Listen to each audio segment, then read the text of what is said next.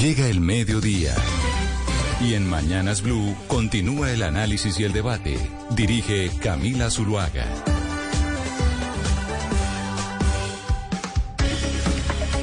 Son las 12 del día, 15 minutos. Seguimos conectados con ustedes aquí en Mañanas Blue, en la edición central. Desde ya prendemos nuestras cámaras para vernos con ustedes a través de YouTube. Ingresan a Blue Radio en vivo y ahí estamos conectados con ustedes. Y también, si prefieren Facebook, lo pueden hacer a través de Facebook Live. Ahí buscan Blue Radio Colombia.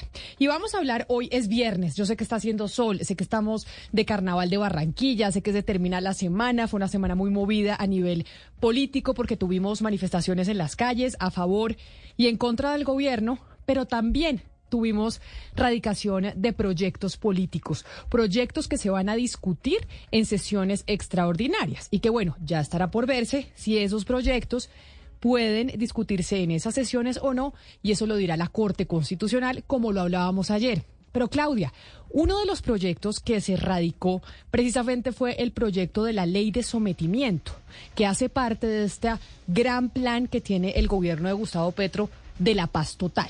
Ese proyecto, esa ley de sometimiento, hace parte de las discusiones que se van a tener en estas sesiones extraordinarias. Exacto, Camila. Es una es un proyecto de ley que tiene 54 artículos y entre los que más han generado polémica está un artículo que es el que le daría derecho a estos eh, narcotraficantes a que se queden con un porcentaje de la fortuna que han hecho narcotraficando. Eh, pues eso es algo de lo más controversial, pero también eh, ha causado controversia que si bien contempla que tengan que pagar penas en la cárcel, son penas incluso inferiores a las que se pactaron en procesos de paz anteriores, como el de justicia y paz, que les daba en máximo ocho años de, eh, en la cárcel a los paramilitares desmovilizados. Em, y bueno, más allá de eso, pues la controversia también es cuál es el mensaje que se le está enviando al país de hacer negociaciones con organizaciones, así no se les reconozca como un grupo político, pues que han estado dedicadas simplemente a hacer el mal, a romper la ley eh, y a, costa de generar pues unos grandes ciclos de violencia en nuestro país. Yo no sé si Colombia, Claudia, podría llegar a ser el país que ha tenido más intentos de procesos de paz. Tuvimos, hemos tenido dos exitosos, pero eh, somos el país en el mundo que más procesos de paz ha tenido con eh, grupos al margen de la ley o no. Eh, yo no sé si el que más, pero sí hemos tenido muchos. Mire, Camila, cuando yo hice el libro Perdonar lo Imperdonable, que eso fue en el año 2015, el, el, en ese momento la cuenta iba a que habíamos intentado 30 procesos de paz. Eh, obviamente no todos habían sido exitosos y obviamente, digamos, los que la gente más recuerda, pues son los que llegaron a buen término, como el que dio lugar a la desmovilización del M19, eh, a, una facción del, del ELN, que fue la corriente de renovación eh, socialista eh, y bueno, las FARC que fue un proceso que también llegó a, feliz término a pesar de todas sus complejidades.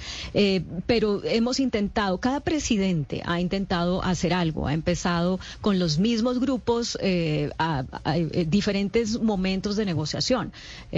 Maguncia, el Caguán, bueno, la lista es, es, es larguísima, pero yo lo que yo pienso es que esto que está haciendo el presidente Gustavo Petro de la Paz Total, sí es lo más ambicioso en términos de que es negociar con grupos diferentes al mismo tiempo eh, y grupos que tienen intereses diferentes con los cuales hay que negociar diferentes tipos de eh, herramientas. En unos se les hace el reconocimiento político como al ELN con determinadas implicaciones, en otros no, como en el caso de, de los narcotraficantes, los de la Sierra de Santa Marta, bueno, lo que ya hemos eh, estado conversando. Entonces este sí creo que es el más ambicioso y por eso también muy complejo. Pero mire, Claudia, que en esos movimientos que usted ha citado, que se han desmovilizado y que han tenido además, yo sí creo, eh, una negociación exitosa.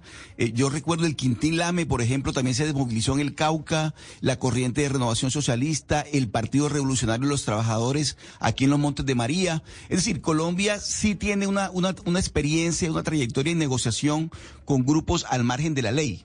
Aquí lo novedoso es que estamos negociando, o el, el, gobierno propone negociar directamente con organizaciones narcotraficantes. Porque es que todo lo que usted ha citado, y es cierto, esas 30 negociaciones no han tenido como elemento fundamental de la organización armada el narcotráfico. Y en este caso el gobierno colombiano lo que propone es exactamente eso. Y yo creo que ahí es que está la discusión, Camila y Claudia. Pero a propósito de esa discusión, pareciera, según lo que ustedes están narrando, y por eso vamos a saludar a nuestros invitados, que yo creo que eh, son muy pertinentes para hablar del de el, tema que es día de, el, día de hoy que nos convoca, a pesar de ser viernes, es si no hay otra alternativa en Colombia que hacer procesos de paz para poder acabar con grupos al margen de la ley. Y en esta oportunidad, como usted menciona, Oscar, estamos hablando ya no de un grupo al margen de la ley con una intención política que digamos que esa era una de las cosas que se discutía mucho durante el proceso de paz con las FARC. A los integrantes de las FARC nunca se les pudo decir es que son narcotraficantes, no, esto era un grupo que quería a través de las armas tomar el poder porque argumentaba que históricamente había estado en desventaja y no había podido llegar eh, democráticamente al, eh, al poder en Colombia. En este caso estamos hablando de narcotraficantes puros y duros y entonces no hay otra forma distinta de acabar con estas bandas criminales si no se hace una especie de proceso de paz total, de una ley de sometimiento. Marta Ruiz es periodista y es excomisionada de la verdad. Ha estado eh, cubriendo procesos de paz durante más de 20 años. Y la saludo, eh, Marta, dándole la bienvenida. Gracias por acompañarnos, preguntándole precisamente eso. Pareciera que institucionalmente en Colombia no existe otra alternativa distinta a sentarnos a negociar con cualquiera que sea el grupo, porque la institucionalidad no es capaz de acabar con la delincuencia de otra manera? Eh, pues buenas tardes a todas y a, Uber, porque creo que es el único hombre en este panel. Eh, yo, yo, mira, yo creo que, que, el camino de conversar, dialogar y resolver por vía de un sometimiento este, este tema eh, es un camino que, que es el correcto porque las organizaciones criminales en Colombia no son solo grupos armados que están, digamos, dedicados al narcotráfico, ejercen un control social y político.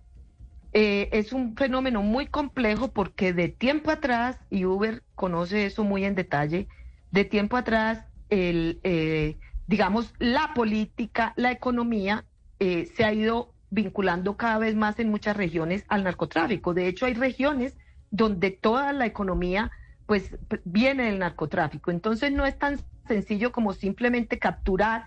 Nosotros hemos capturado exactamente a todos los mafiosos que se ha querido. Eh, se han extraditado no a decenas, sino a miles, ¿sí? Y el problema se reproduce y sigue porque es una economía muy vigorosa, la economía del narcotráfico, las economías ilegales. Entonces hay un punto donde eh, se dejaron crecer tanto después de la desmovilización de las AUC, se pensó que ya sin FARC eh, el Estado iba a tomar control del territorio y lo que vemos es que no, porque vuelvo y digo, es un tema que rebasa eh, simplemente lo armado, es un tema que está eh, articulado a dinámicas políticas y económicas muy profundas, que es lo que la Comisión de la Verdad llamó un entramado. Y ese entramado es el que se haga que se reproduzca porque eh, es un negocio que necesita protección violenta, que necesita disputar territorio violentamente, que el eje del negocio es el control territorial y allí es donde el Estado ha sido incapaz. Marta, usted decía que Uber Banques estaba con nosotros aquí conectados en, conectado en este panel, entonces voy a aprovechar eh, para saludarlo y qué maravilla que seamos más mujeres que hombres. Eso no se ve siempre en, eh, en las discusiones eh, sobre los temas trascendentales en el país. Uber Banques era, es abogado, pero además fue conocido como Juancho Dique en las extintas autodefensas de Colombia. Don Uber, bienvenido, mil gracias por estar con nosotros hoy aquí conectado en Mañanas Blue. Eh, muy buenos días o buenas tardes, ¿no? Buenas tardes ya. sí, un gran saludo para todo el, panel de Blue Radios.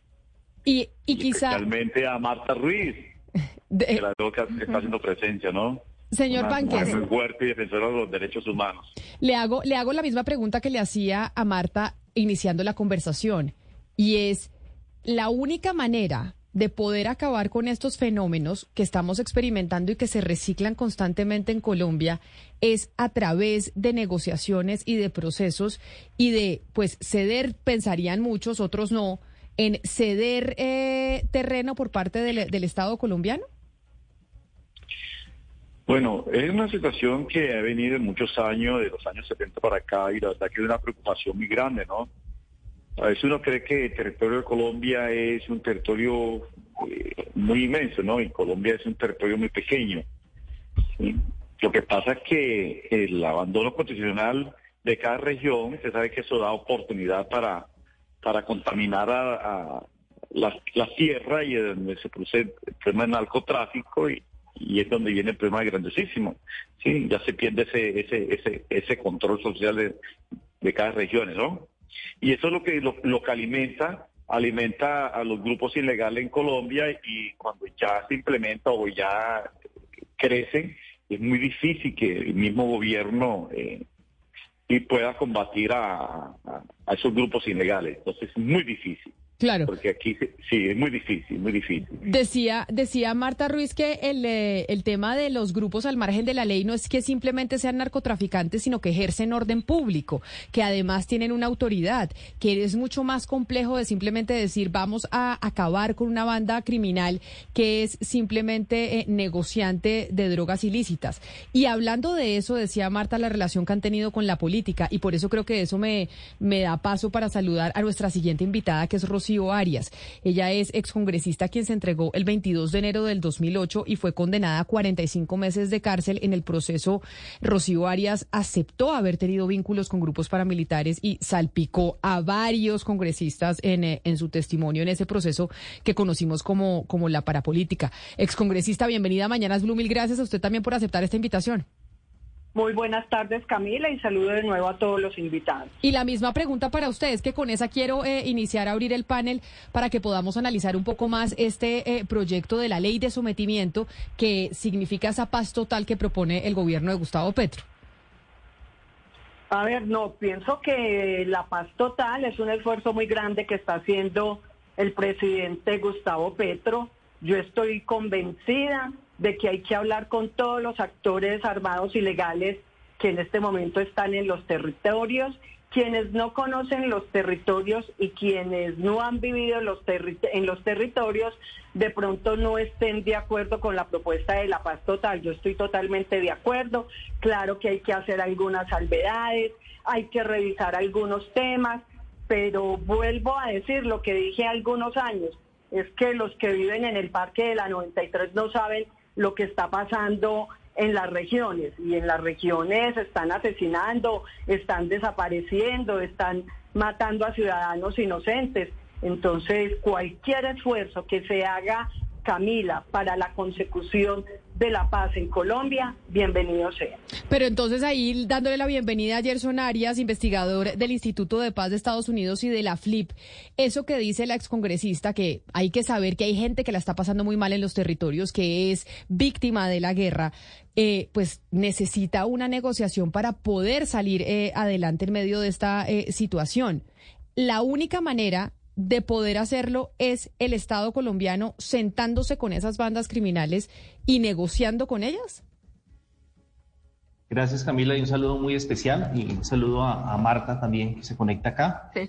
Eh, no, yo diría que sí, en términos, digamos, muy concretos, diríamos que es la primera, digamos, salida legítima que se tiene, digamos, para resolver un problema de tantos años y estructurales Creo que lo que estamos viviendo hoy, digamos, merece una, una revisión en cuanto a dos preguntas. El cómo lo hacemos, yo creo que la mayoría de la población colombiana está de acuerdo con este tema de la paz total. Lo que habrá que preguntarse es cómo lo hacemos y creo que las lecciones que tenemos desde hacia atrás nos dan muchas pistas para hacerlo bien y creo que hay muchas dudas razonables que tienen muchos sectores sobre cómo lo estamos haciendo y dos, agregaría un, un elemento primordial complementando lo que decía ahora Rocío Arias, y es que, claro, miramos los territorios, pero la otra consideración para que el Estado, digamos, asuma una postura negociadora también es analizar muy bien la finalidad que tienen estos grupos. Marta ahorita hablaba del control y en efecto, digamos, es innegable, pero hay que distinguir claramente para qué se conformaron estos grupos y hay unos grupos que claramente se conformaron desde el día cero para delinquir, para llenar sus arcas y para seguir con el narcotráfico. Y esos grupos necesitan otro tipo de salidas. Gerson, eh, la perspectiva suya es muy importante, no solamente porque es investigador, sino porque es que usted participó en ese detrás de bambalinas eh, del proceso de paz con las FARC, también en algún momento con el ELN, eh, con organizaciones de las, de las BACRIM, unos exitosos y otros no. Y por eso me gustaría que brevemente nos diera un panorama para entender cuánto le ha costado a Colombia cada metro que se avanza, que se ha avanzado en la paz en términos de los sacrificios que se han hecho en justicia convencional, pero también cuánto hemos ganado en cuanto a las proyecciones de menos muertos, menos secuestros y menos violencia en general. Sí, yo diría que eh, eh, esa es una variable muy importante y quiero ser muy específico y ir al grano, digamos, con el tema específicamente de las autodefensas o grupos paramilitares. A pesar de la inflación de las cifras, logramos sacar 32 mil personas de la guerra, 18 mil armas. Eh, y creo que en eso coincidimos, digamos, con muchos de los que están acá, que eso cambió el panorama, digamos, de lo que significaba la guerra en Colombia y solo hablemos de la tasa de homicidios, que para el año 2000 era del 71,6 por cada 100 mil habitantes y luego esa desmovilización fue del 40,3. Y yo creo que eso trae beneficios a mucha gente. Obviamente no quiero entrar en Honduras sobre cómo fue esa negociación, pero creo que hay que mirar esa perspectiva de lo que implicó la salida de una máquina de guerra, que eran las Autodefensas Unidas de Colombia y todos los otros grupos, y lo que implicó eso para los territorios. Otra discusión es qué pasó después, y creo que ahí hay unos temas muy pendientes. Rápidamente sobre el tema de las FARC, lo mismo, uno podría decir, hubo un proceso donde se aprendió, aprendimos a filtrar esos listados, que es un tema sobre el cual está muy de moda. Eh, aprendimos también que era muy importante pensar seriamente la reincorporación, entonces tenemos 13 mil eh, personas que salieron de la guerra, 9.000 armas que salieron de la guerra, que también es un factor muy importante. Y si uno quiere decir, digamos, solo un dato para ver qué pasó antes y después de la salida de las FARC, el desplazamiento se disminuyó en un 51% y eso significó, digamos, un cambio para muchas regiones, para muchos territorios, para muchos líderes en el país. Claro, deudas pendientes, como el tema específico de los asesinatos y amenazas a los líderes que continuaron, digamos, esto no era un tema nuevo, y volvieron a incrementarse y volvieron, digamos, a, afectarse, digamos, las libertades de las personas con liderazgo social. Y un elemento también muy importante, uno podría decir que luego de la salida de las FARC, en, los cálculos que tenemos un poco, uno podría decir que hay entre 100 y 120 municipios donde se focaliza el conflicto armado y eso, si lo comparamos con el estadio que teníamos antes, donde la mitad del país tenía control y presencia, digamos, grande de estos grupos, creo que es un gran cambio significativo y yo diría que es una razón para decir, esto sí sirve. Desde luego, queda el tema dependiente de qué ocurre después y que yo creo que es la gran falencia. E insisto también cómo logramos cerrar algo que para mí me parece muy importante y es que no podemos seguir en esta cadena de seguir legitimando a gente o a grupos que simplemente se arman y quieren negociar y esto se nos va a volver una historia sin fin. Lo que nos dice el señor Arias, pues nos, da una serie de datos que son muy importantes y digamos que son esperanza, pero uno se, se preocupa o uno piensa porque siempre hemos visto que se hace eh, la paz o que se hacen estos intentos con un grupo a la vez vamos a hablar con las FARC, vamos a hablar con Paras, pero en este momento es, eh, se quiere abarcar mucho, hay como una ambición muy desbordada de paz al querer abarcar tantos eh, grupos y ahí es donde le quiero preguntar a usted, excomisionada Ruiz, sobre si es una buena táctica apuntar por un lado, ELN, grupos disidentes de FARC, paramilitares, ¿no es demasiado querer eh, abarcar demasiado? Pues claro que es demasiado, pero es que no hay otro camino porque realmente Colombia tiene una gran experiencia en hacer la paz de manera parcial. Fíjate, por ejemplo, cuando se desmovilizaron las AUC, y tiene toda la razón Gerson en, en, lo que significó, pero todo el argumento era muchas cosas no se lograron hacer, entre otras cosas la restitución de tierras, muchos temas, que porque estaban las FARC y el ELN.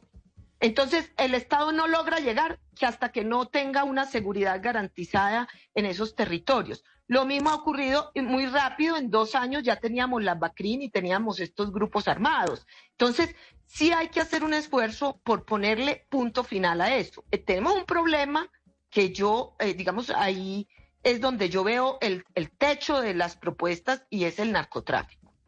Es decir, eh, ¿qué pasó con las AUC? Las AUC se desmovilizaron toda la máquina de guerra o la mayoría de la máquina de guerra se desmovilizó y hubo, por supuesto, un reciclaje. Pero las oficinas de cobro, que son muy poderosas, no se desmovilizan, ¿sí? Porque son unos cuerpos especializados del negocio del narcotráfico que no son de, de camuflado, no son unos señores de camuflado ni se van a ir a concentrar a ningún lado. Eso, eso fue un factor determinante para el reciclaje de la violencia cuando las abusé. Entonces, ahí tenemos el problema eh, si esto no es congruente con una política eh, realmente de qué tratamiento se le va a dar al narcotráfico, pues tenemos un riesgo eh, y más aún que estas estructuras son estructuras en red. Es decir, la ley dice que es para estructuras jerarquizadas o en, en, red dice la ley de paz total, pero aquí quién le hace caso a quién, es que son estructuras fragmentarias, son micropoderes. Cada jefe controla un pedacito del territorio. Esto no son las AUC donde con mucha dificultad hubo un mando con quien negociar, pero con mucha dificultad. Entonces, mire, mire, eh, eh, ¿Mm? No, no, sigue Marta, tranquila, continúe. No, entonces digo eso, que, que sencillamente es hacer un intento, pero realmente yo creo que tienen que hacer un esfuerzo muy grande por cortar los vínculos de la fuerza pública, de la economía con estos grupos, porque si no, esto se va a reproducir muy rápido. El problema es el control territorial. Sí, pero mire, eh, a propósito de ese tema que estaba planteando la excomisionada Marta Ruiz, doctor Arias, yo insisto eh, eh, en la tesis del narcotráfico como elemento fundamental de esta, de esta negociación.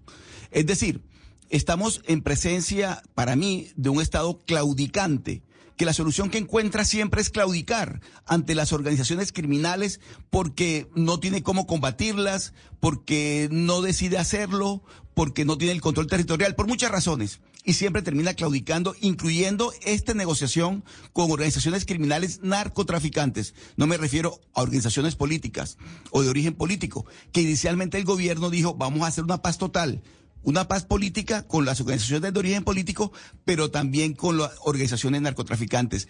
Doctor Arias, ¿usted no cree que con estas condiciones que se están dando, donde no se ha hablado todavía, por ejemplo, de la no repetición, que es fundamental en una negociación, donde no se ha hablado, por ejemplo, de la reparación de las víctimas, que es fundamental en una negociación, que solamente se ha hablado de entregar unos bienes y quedarse con un 6%, por ejemplo, ese tipo de negociaciones así mostradas, ¿no cree usted, doctor Arias, que se están prestando para una gran, un gran lavado de, de, plata mafiosa? Que realmente lo que estamos asistiendo en Colombia en este momento es a la más gigantesca operación de lavados de bienes del narcotráfico? A ver, eh, hay un tema y yo pienso que en esto ha existido siempre una doble moral y yo soy muy clara la verdad. Eh, las organizaciones armadas ilegales, vean sean de carácter político o dedicados a la criminalidad, son empresas del crimen en nuestro país. Su principal combustible para alimentar la guerra, ya sean las que están en las regiones o las que están en la zona urbana, el tema es el narcotráfico.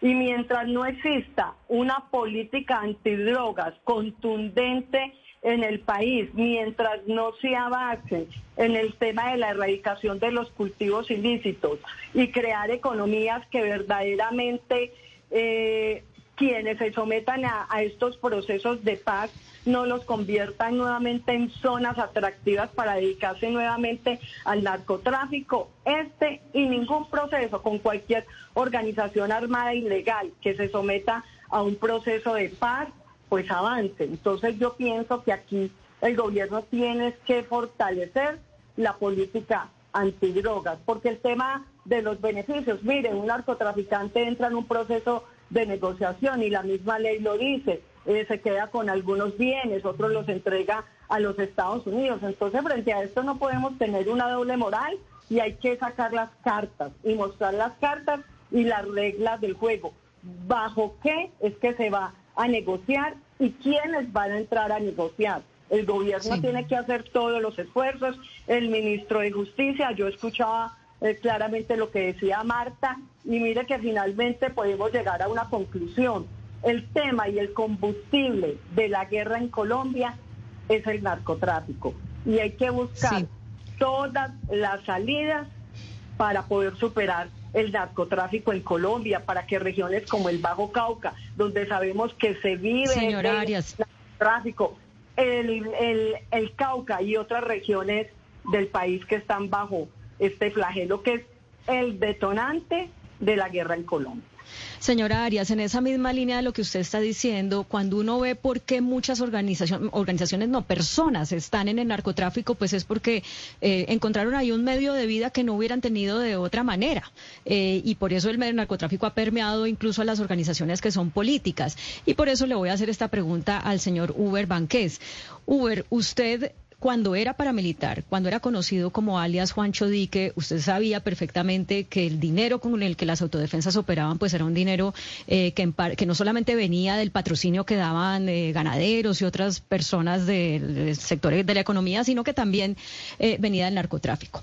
Usted en la cárcel estudia derecho y hoy ejerce como abogado y está viendo esto de la paz total que les ofrece a los narcotraficantes quedarse con parte del dinero. Para unas personas esto es que el gobierno está siendo ingenuo en tratar a quienes no son monjitas de la caridad de una manera como creyéndoles que de verdad no van a volver a delinquir cuando lo que les encanta es tener mucho dinero.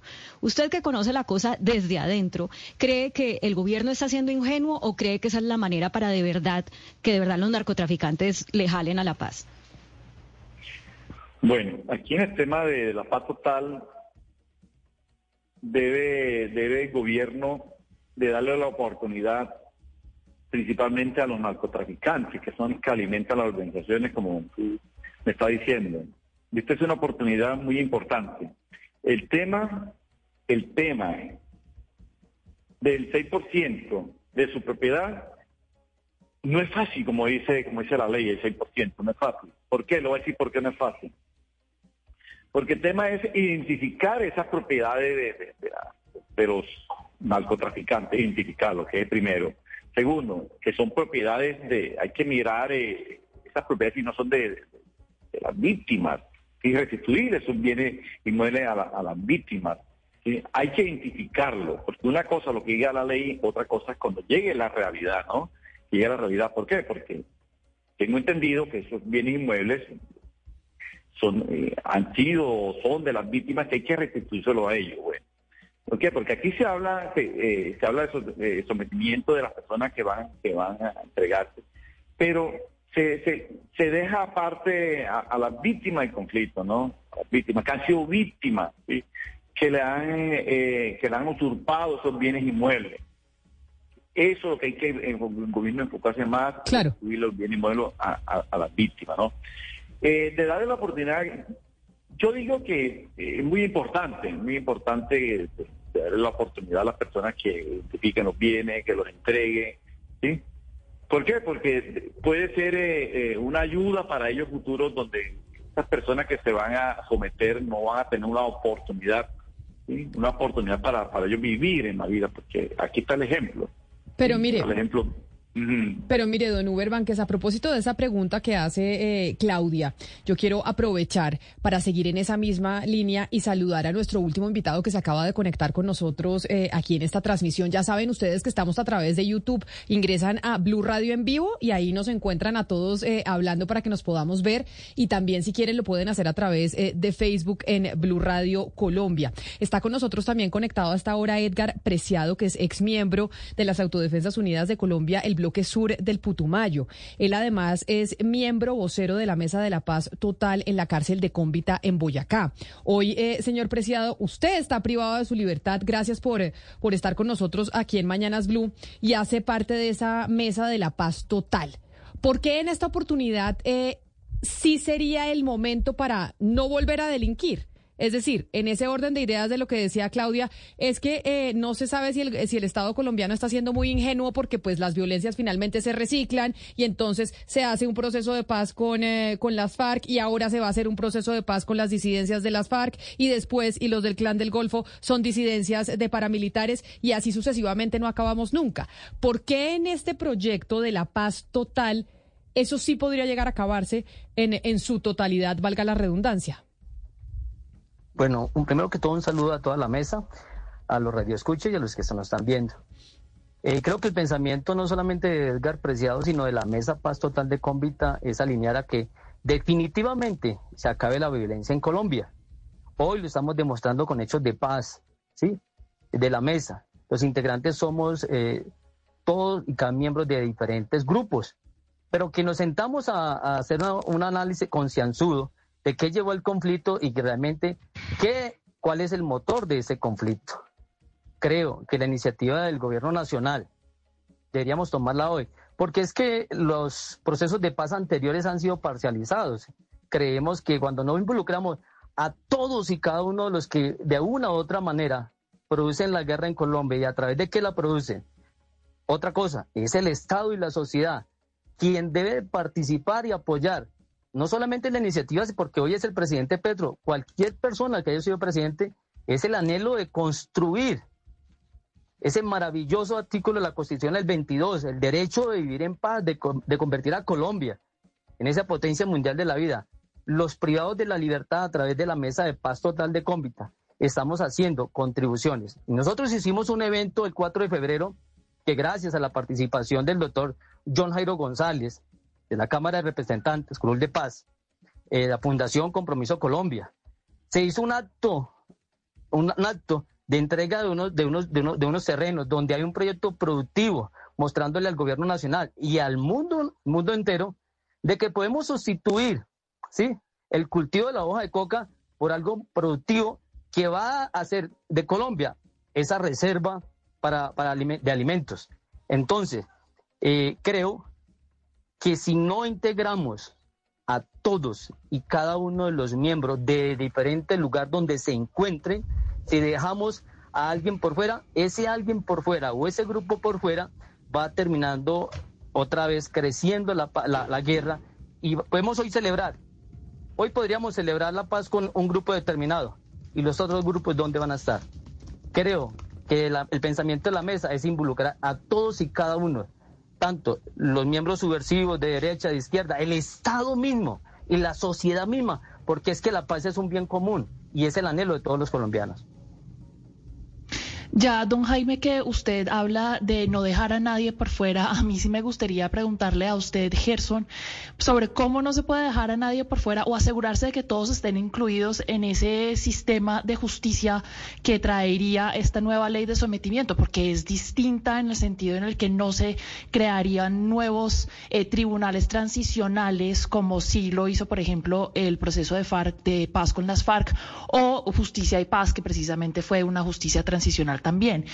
¿Qué capacidad tiene la justicia ordinaria para asumir todos estos nuevos procesos que se den eh, gracias a esta nueva ley de sometimiento?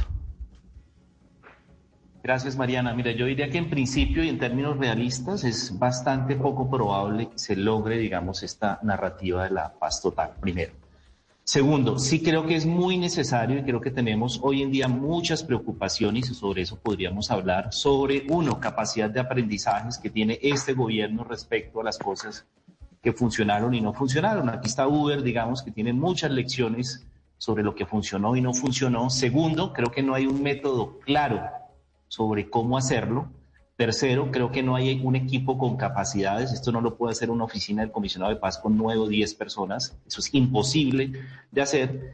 Y un último, un último punto que tiene que ver con tu pregunta también muy específica. Hubo dos preocupaciones que mencionaría ahí. Uno, ¿cómo logramos que realmente, digamos, esto que está en este borrador de proyecto de ley garantice esta legitimidad que necesita este proyecto eh, y que implica, digamos, cómo podemos saber quiénes, con quiénes vamos a charlar ahí, ¿no? Y estamos hablando de qué gente que hizo qué tipo de delitos, si bien hay una apuesta, digamos, sobre el tema de los patrones de macrocriminalidad, sí tengo grandes dudas que haya una capacidad efectiva hoy en día para garantizar que no haya colados, y en efecto lo digo porque tenemos un reto de seguridad hoy muy grande y unas afectaciones muy grandes sobre todas las capacidades de la Policía Nacional. Creo que eso no es un, un secreto eh, y ahí uno diría, bueno, ¿y cuáles son las capacidades? Y segundo, tenemos una apuesta por fortalecer una unidad especial que tiene la Fiscalía que necesita decisión política para fortalecerla, porque o si no, estos supuestos candados que están en, la ley, pues no van a funcionar y van a terminar, digamos, eh, mermando la legitimidad que requiere este proceso, donde, insisto, muchos creemos, pero creo que si no hay método, si no hay un equipo y si no hay una estrategia, Se nos fue la comunicación, perdimos, eh, perdimos a Gerson en, eh, eh, en este momento que, nos estaba respondiendo la pregunta Ana Cristina de Mariana en torno a de si es posible que la justicia colombiana pues logre desarticular la justicia y la fuerza pública, desarticular estas organizaciones o si la salida, que es lo que venimos planteando desde el principio, es una negociación y una mesa. Sí, así es, Camila. Hemos hablado aspectos muy importantes sobre, sobre el narcotráfico y sobre cómo trazar esas finanzas eh, ilegales, pero en su primera respuesta, la excomisionada Ruiz dijo algo muy importante y es cortar los vínculos con la fuerza pública. Y ahí es donde quisiera que nos, que, que miráramos hacia atrás y aprender de la experiencia. ¿Usted cree, excomisionada, que los procesos de negociación que se han hecho hasta ahora le han dado el lugar correcto eh, a la fuerza pública? No solamente en términos de reconocimiento de verdad, sino de sanciones. Sí, yo creo que, que no solo la fuerza pública, es que el entramado es muy complejo y sí creo, yo creo que, que el, hecho de que no se repita un reciclaje, que intentemos de nuevo sacar una cantidad de armas de, de, la vida de la gente, porque la verdad es que esto se está haciendo es porque la gente está sufriendo mucho en los territorios en unos territorios localizados hay mucho sufrimiento por, por muchas crisis humanitarias. Entonces, sacar eso es muy loable, pero la manera que nosotros tenemos y necesitamos para que realmente esto no se reproduzca y no se repita con la velocidad que, que, que, que ha tenido en otros momentos es la legitimidad del Estado. Y esa legitimidad del Estado depende de la transparencia, no solo de la fuerza pública, nosotros tenemos una fuerza pública, una de las más grandes de, América Latina. O sea, eh, el segundo ejército más grande de, América es el colombiano. Eh, y, nosotros, pero necesitamos transparencia, necesitamos eh, presencia institucional, pero necesitamos también ciudadanía. Y ahora lo decía el señor Preciado, se necesita que la gente también haga parte de esto. Mire, yo les quiero, yo estaba recordando estos días, esto no es primera vez, esto no es tan extraño. Eh, eh, en los años 90 se negoció con las milicias de Medellín. Las milicias de Medellín eran unos grupos semicriminales. Pero precisamente, Marta, si no es la primera vez, ¿qué hacemos negociando y negociando y negociando? ¿O cuál es la salida? Porque si ya hemos negociado con bandas criminales, con puros narcotraficantes, ¿qué nos garantiza que en esta oportunidad volver a negociar con ellos si sea la última? Bueno, es que, es que vuelvo y digo, no es, es que, ojo con esto, y la comisión lo dijo muy claro nosotros hemos tenido muchos procesos de lo que se llama la paz negativa, el silencio de los fusiles. Eso no es la paz. O sea, un, un texto de, sometimiento a la justicia no es la paz total. Si no hay una cantidad de acciones congruentes, básicamente de, eh, eh, de legitimidad del Estado, de las instituciones en los territorios, pues, eh, pero cómo se pero cómo se legitiman las instituciones cuando en medio de estas negociaciones que venimos diciendo, como usted muy bien lo menciona, que venimos haciendo desde hace décadas, cómo se legitima una institucionalidad cuando se envía un mensaje que puede ser que delinquir paga, porque al final cada gobierno llega con un proceso de paz distinto y una de las cosas que decían los negociadores de, de las FARC en, en su momento en La Habana es, nosotros no tenemos afán porque nos hemos sentado con todos y tenemos tiempos diferentes y sabemos que cada gobierno llega con una con, con, un planteamiento de una mesa de diálogo. Entonces, ¿cómo se construye institucionalidad si se vende el mensaje o si se plantea que delinquir al final puede terminar pagando porque usted eh, puede terminar en un proceso de diálogo? No, yo, yo no creo eso porque mira, todos los beneficios judiciales los contempla la ley penal. O sea, esta, esta no es una ustedes dicen que el 6%, pero es que en todos los procesos de, de, principio de oportunidad eh, eh, eh, que están contemplados en la ley penal, eso es, eso es normal. Estados Unidos con todos los que extraditamos allá va y negocia. Y los señores a los 3, 4 años están acá otra vez con la mitad de sus bienes o más. Entonces, eso no es extraño al sistema judicial. Yo creo, no es que nosotros tengamos que mantener una puerta abierta. Yo creo que nosotros lo que tenemos que decir reflexión es qué nos ha fallado, como dice Gerson, qué nos ha fallado hacia atrás, que cada 15 años, cada 10 años tenemos que volver a sentar a un grupo, porque yo quiero decirles, es que no son 10, es que son miles, es que... Es que Marta, déjeme interrumpirla pues déjeme interrumpirla porque nos quedan cinco minutos y yo quiero eh, hacer una ronda con todos los panelistas, un poco a propósito de eso que Camila le está planteando, y es, al final, el mensaje que le damos a las nuevas generaciones que están expuestas al reclutamiento eh, forzado, pero también a los colombianos del común sobre el apego a la legalidad, es un mensaje que puede ser débil. O sea, aquí la gente se pasa por la faja la norma de eh, en dónde parquear, que es, digamos, lo más eh, mínimo, hasta eh, no matará, ¿cierto? Todo el mundo se pasa, la ley, se pasa la ley por la faja. Entonces, lo que yo quiero pedirles a los invitados es que cada uno en 30 segundos haga una reflexión sobre, al final, cuál es el ejemplo que se le deja a la gente para que cumpla la ley y para que no delinca. señor Preciado, en la cárcel de Cómbita, adelante, 30 segundos, por favor. 30 segundos, mi cortito. 30 segundos. Ah, nada. Pero lo escuchamos. No. Parece que está sin, parece que está sin audio, entonces. sí, adelante, señor. Bueno, yo creo que lo más importante aquí es, la educación, la formación y el respeto a la ley, a la constitución. Y nosotros desde aquí de la mesa estamos invitando, primero, al consenso, ¿cuál es? La unión de la familia, los valores en la familia, ¿sí? Y sobre todo, sobre todo, la educación, la oportunidad, la desigualdad, la pobreza, todo eso, si el Estado en sí, la, la sociedad, no atacamos eso, pues no va a haber nunca una solución. Y la solución es de cada uno de nosotros, como sociedad, como integrante, como Estado, aportar, aportar a que la paz es como el eslogan de nosotros, somos Colombia todos. Entonces, yo invito a todas las personas que nos escuchan, ya para terminar, ya para terminar, a todas las personas que nos escuchan, es que sumemos, no restemos. Y todo lo que aportemos no es para dividir, sino para, para sumar, para unir. muchas gracias, señor Preciado. Muchas gracias, señor Preciado. Eh, ex senadora, ex congresista Arias.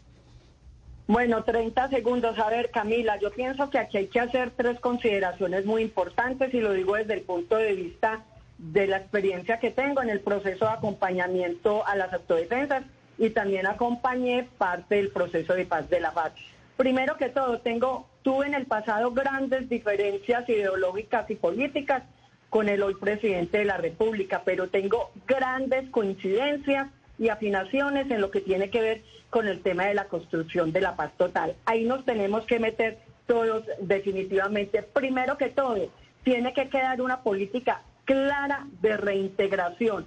¿Cómo se van a sostener esos procesos de reintegración? para no ver de pronto nuevamente el crecimiento y ver florecer nuevamente organizaciones residuales como quedó de la FARC y como que lo que quedó con el proceso de paz de las autodefensas. Muchas gracias. Como tenemos poco tiempo, le voy a dar la palabra al señor Uber Banquez. Adelante. Bueno, sí quiero decir que aquí está la semilla de la paz, Colombia. Eh, todos nosotros los que y los que están en las organizaciones legales necesitamos oportunidad. A mí la sociedad me dio esta oportunidad, yo la aproveché, hice mi, mi primaria, mi secundaria, administrador de empresa, ahora abogado de derecho sí hay que darle oportunidad a todas esas organizaciones ilegales. Hay que darle oportunidades. Eh, también, igualmente también hay que darle oportunidad a las víctimas que están abandonadas. Yo llevo 14 años como gestor de, paz en los Montes María y veo las víctimas muy abandonadas y son las y son las del eje principal. Hay que darle oportunidad. Hay que reconocerla a todas las víctimas. Gracias, señor Barquez. Perdóneme que lo interrumpa, pero nos quedan dos eh, invitados por hablar. Eh, doña Marta Ruiz. No, yo creo que esto, esto tenemos que intentarlo y tenemos que hacerlo bien. Eh, creo que, que no se está mandando ningún mensaje o creo que, que, que el mensaje no es un mensaje de ilegalidad ni de delinquir, sino el mensaje de todas las debilidades que hemos tenido como sociedad para construir un, una paz realmente estable y duradera. Entonces yo creo que son soluciones y que de todas maneras hay que dar incentivos para que estos grupos eh, no sigan en armas. Gerson, unos 15 segunditos. Yo diría, muchas gracias, hay que intentarlo, necesitamos que esto se acompase con una estrategia de seguridad, o si no, no sería legítimo y pensemos que la reincorporación, reintegración sea un asunto de seguridad nacional, o si no, la violencia se va a reciclar y tenemos una enorme oportunidad de cambiar lo que hemos venido construyendo en materia de reintegración. Eso diría. Y esa pregunta suya, Claudia, todo el panel que la felicito porque en tiempo récord todos eh, respondieron, pues cierra nuestra nuestra intervención y este principal, o sea, como que este análisis que queríamos empezar a hacer porque falta mucho por entender este proceso de la paz total, esta ley de, sometimiento que se radicó esta semana y lo que significa para las futuras generaciones de Colombia y para el país. A todos nuestros invitados, mil gracias por haber estado hoy con nosotros conectados eh, este viernes terminando semana, a los que se conectaron a través de nuestras redes sociales. Feliz fin de semana y continúen conectados con eh, Meridiano